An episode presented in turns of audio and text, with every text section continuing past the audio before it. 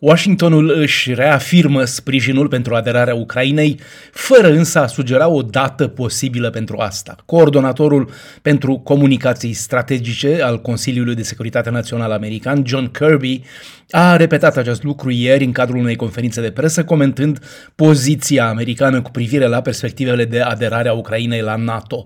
Credem în politica NATO a ușilor deschise, a spus John Kirby, și credem de asemenea că apartenența la NATO trebuie să fie o discuție între țara în cauză și alianță. Secretarul general al alianței, Jens Stoltenberg, a declarat la rândul său în timpul vizitei sale la Kiev că toate statele membre NATO sunt de acord că viitorul Ucrainei este în NATO.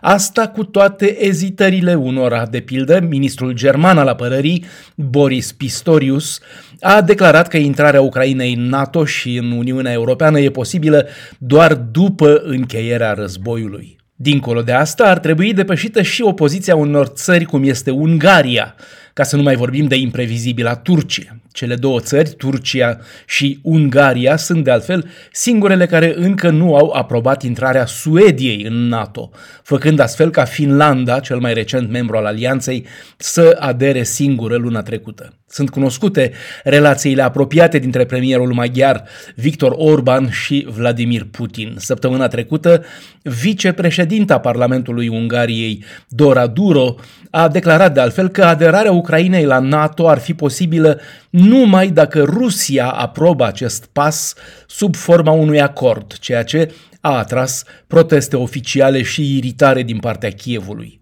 Între timp, cheltuielile militare au atins un nivel record în Europa și în lume. Din cauza războiului din Ucraina, cheltuielile militare ale practic tuturor țărilor din NATO și nu numai și-au depășit anul trecut nivelul de la sfârșitul războiului rece, potrivit unui raport al Institutului Internațional de Cercetare pentru Pace din Stockholm. Și nu doar în Europa, ci pe toate continentele, cheltuielile militare au atins un nivel maxim de 2,24 trilioane de dolari anul trecut, ceea ce înseamnă 2,2% din produsul intern brut global. Asta înseamnă că la scară planetară cheltuielile militare au depășit pragul stabilit de NATO pentru țările membre, prag care e de 2% din produsul intern brut.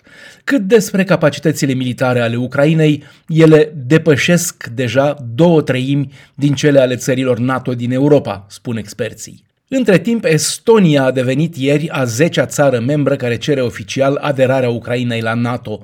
Pe lângă Estonia, țările care sprijină oficial aderarea rapidă a Ucrainei la NATO includ Cehia, Belgia, Muntenegru, Lituania, Polonia, Italia, Letonia, Islanda și Slovenia, toate acestea semnând deja declarații similare. Experții sugerează că la summitul NATO de la Washington de anul viitor pot apărea condiții pentru a oferi Ucrainei aderarea la NATO, în special din partea Statelor Unite. Bruxelles, Dan Alexe pentru Radio Europa Liberă.